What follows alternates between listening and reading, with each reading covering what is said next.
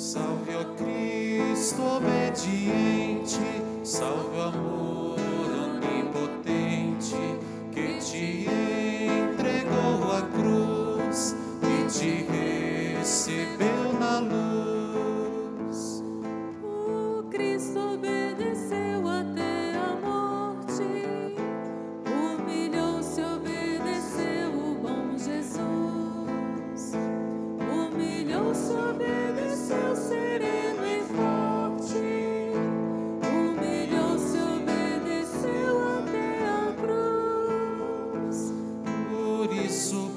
Do céu o exaltou, exaltou e lhe deu um grande nome, exaltou e lhe deu poder e glória.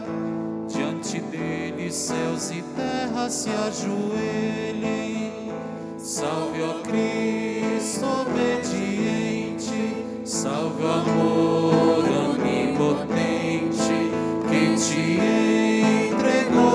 cruz e te recebeu na luz. Paixão de nosso Senhor Jesus Cristo, segundo Mateus. Naquele tempo, Jesus foi posto diante de Pôncio Pilatos, e este o interrogou: Tu és o rei dos judeus? Jesus declarou: É como dizes. E nada respondeu. Quando foi acusado pelos sumos sacerdotes e anciãos, então Pilatos perguntou: Não estás ouvindo de quanta coisa eles te acusam? Mas Jesus não respondeu uma só palavra. E o governador ficou muito impressionado. Na festa da Páscoa, o gover- o governador costumava soltar o prisioneiro que a multidão quisesse. Naquela ocasião, tinha um prisioneiro famoso chamado Barrabás. Então Pilatos perguntou à multidão reunida: Quem vós quereis que eu solte? Barrabás ou Jesus, a quem chamam de Cristo? Pilatos bem sabia que eles haviam entregado Jesus por inveja.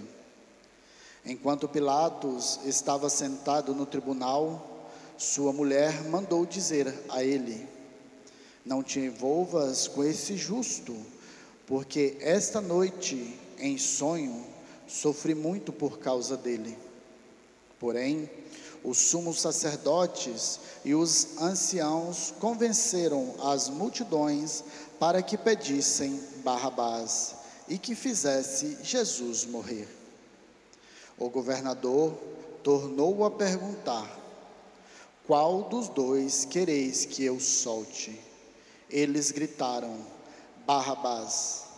Pilatos perguntou: Que farei com Jesus que chamam de Cristo? Todos gritaram: Seja crucificado. Pilatos falou: Mas que mal ele fez? Eles, porém, gritaram com mais força: Seja crucificado. Pilatos viu que nada conseguia e que poderia haver uma revolta. Então mandou trazer água, lavou as mãos diante da multidão e disse: Eu não sou responsável pelo sangue que deste homem. Este é um problema vosso. O povo todo respondeu: Que o sangue dele caia sobre nós e sobre os nossos filhos. Então Pilatos soltou Barrabás, mandou flagelar Jesus e entregou-o para ser crucificado. Em seguida, os soldados de Pilatos levaram Jesus ao palácio do governador e reuniram todo, toda a tropa em volta dele. Tiraram sua roupa e o vestiram com manto vermelho. Depois, teceram uma coroa de espinhos, puseram a coroa em sua cabeça e uma vara em sua mão direita. Então se ajoelharam diante de Jesus e zombaram, dizendo: Salve, Rei dos Judeus. Cuspiram nele e, pegando uma vara, bateram na sua cabeça. Depois de zombar dele, tiraram-lhe o manto vermelho e de novo o vestiram com suas próprias roupas. Daí o levaram para crucificar. Quando saíam, encontraram um homem chamado Simão, da cidade de Cirene, e o obrigaram a carregar a cruz de Jesus. E chegaram a um lugar chamado Gólgota, que quer dizer lugar da caveira. Ali deram vinho misturado com fel para Jesus beber. Ele provou, mas não quis beber. Depois de o crucificarem, fizeram um sorteio, repartindo entre si as suas vestes. E ficaram ali sentados, montando guarda. Acima da cabeça de Jesus puseram o motivo de sua condenação. Este é Jesus, Rei dos Judeus. Com ele também crucificaram dois ladrões, ladrões, um à direita e o outro à esquerda de Jesus. As pessoas que passavam por ali o insultavam, balançando a cabeça, dizendo: e dizendo: Tu que ias destruir o templo e construí-lo de novo em três dias, salva-te a ti mesmo. Se és filho de Deus, desce da cruz. Do mesmo modo, os sumos sacerdotes, junto com os mestres da lei e os anciãos, também zombavam de Jesus. A outros salvou a si mesmo não pode salvar? É rei de Israel. Desça agora da cruz e acreditaremos nele. Confiou em Deus, que o livre agora, se é que de Deus, se é que Deus o ama, já que ele disse: Eu sou o filho de Deus. Do mesmo modo, também os, os dois ladrões que foram crucificados com Jesus o insultavam, desde o meio-dia até as três horas da tarde, houve escuridão sobre toda a terra. Pelas três horas da tarde, Jesus deu um forte grito. Eli, Eli, lama sabachthani. Que quer dizer, meu Deus, meu Deus, por que me abandonastes? Alguns dos que ali estavam ouvindo disseram: Ele está chamando Elias. E logo um deles, correndo, pegou uma esponja, esponja ensopou-a em vinagre, colocou-a na ponta de uma vara e lhe deu para beber. Outros, porém, disseram: Deixa, deixa Vamos ver se Elias vem salvá-lo. Então Jesus deu outra vez um forte grito e entregou o Espírito.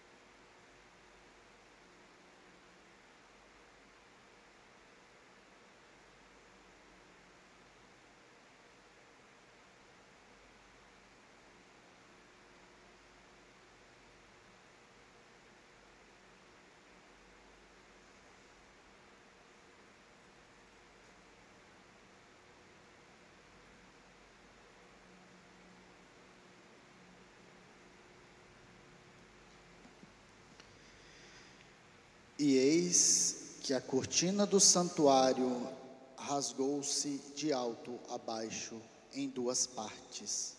A terra tremeu e as pedras se partiram. Os túmulos se abriram e muitos dos corpos dos santos falecidos ressuscitaram. Saindo dos túmulos, depois da ressurreição de Jesus, apareceram na Cidade Santa e foram vistos por muitas pessoas. O oficial e os soldados que estavam com ele, guardando Jesus, ao notarem o terremoto e tudo o que havia acontecido, ficaram com muito medo e disseram: Ele era mesmo filho de Deus. Palavra da salvação. Glória a vós, Senhor.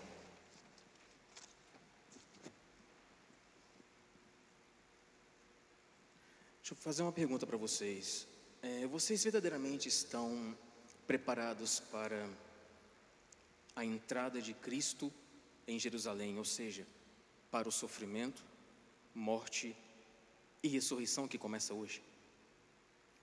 Vocês sabem que hoje é um dia especialíssimo e eu, na minha visão, creio que nós nunca mais passaremos uma Semana Santa como esta, na qual né, fomos privados da missa presencial, mas Deus é muito maior. Ele nos permite estarmos acompanhando, mesmo da sua casa, daqui, para não perdermos esse contato, essa espiritualidade com o nosso Senhor.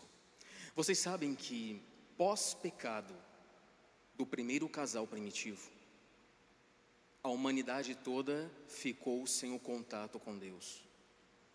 Tudo que a Trindade Santa fazia era mostrar alguns caminhos para a remissão dos pecados, para perdoar, para remir e para pedir perdão a Ele. Mas isso não era o suficiente, porque o pecado de Adão e Eva foi tão grande, tão grave, que nós poderíamos fazer jejuns, jejuns, penitências, penitências, ficarmos de joelhos durante 24 horas em adoração a humanidade não conseguiria pagar a dívida feita contra Deus no começo da humanidade. Por Deus ser amor e misericórdia, então ele resolve descer. Por que, que Cristo desce? Como, a gente vê, como nós vimos hoje, né, na entrada dele e na paixão. Ele desce porque só o sangue de um Deus poderia pagar a dívida feita contra Deus no começo do mundo. Por isso que Cristo desce para satisfazer a dívida contraída pelo casal primitivo no começo do mundo. E nós somos chamados hoje, que começa a Semana Santa, embora o tempo quaresmal vá até a quinta-feira, a entrarmos neste mistério de Cristo que nos salvou por amor e por misericórdia. Como eu disse, né? Será uma semana especialíssima. Nós não perderemos a graça. Nós não perderemos o contato com o Senhor. Muito pelo contrário. Às vezes, quando o esposo é tirado, é que a gente dá valor. Com certeza. Que a gente ouve muito, né? Ô oh, padre, se eu estivesse aí. Ô oh, padre, se eu pudesse. Não dava valor nem na missa de semana. Agora que a gente perdeu, é que a gente está dando valor. Nossa, que saudade que eu estou da Eucaristia. Que saudade que eu estou de vir à paróquia, ao templo. Que saudade que eu estou de ir à capela, rezar, ficar com Nossa Senhora. Tudo isso também vai fazer parte da nossa Semana Santa, já que a paixão do Senhor, a palavra paixão significa sofrer. Nós vamos então sofrer com o nosso Senhor Jesus Cristo, para que esse sofrimento seu e meu seja fecundo às vezes a gente pensa assim: ah, padre, só está celebrando a missa, está com a Eucaristia, está com poucas pessoas ao seu redor, mas é dolorido. Não é só para vocês que estão em casa, que nos acompanham, que queriam estar, que queriam ver Cristo, queriam comungá-lo. Nós também, sacerdotes, de uma forma diferente, sentimos uma dor. A dor de não ver o rebanho, a dor de não estar com as pessoas, de não poder abraçar, de não poder beijar, de ter que se distanciar devido a isso. Isso causa uma dor imensurável. Mas que essa dor que nós vamos passar, que estamos passando e que vamos triunfar com Cristo, ela seja para a nossa santificação. Todo sofrimento em Cristo gera santidade. Que nós possamos fazer desse momento, mesmo dessa ausência corporal, momentos de santificação. Você que nos acompanha, eu queria convidá-los de uma forma mais que especial, começando por hoje, a entrar verdadeiramente na Semana Santa. Você com a tua família, com aqueles que você ama, entre verdadeiramente com o Senhor em Jerusalém, para passar pelo sofrimento. Mas com certeza, o sábado da Páscoa nos espera.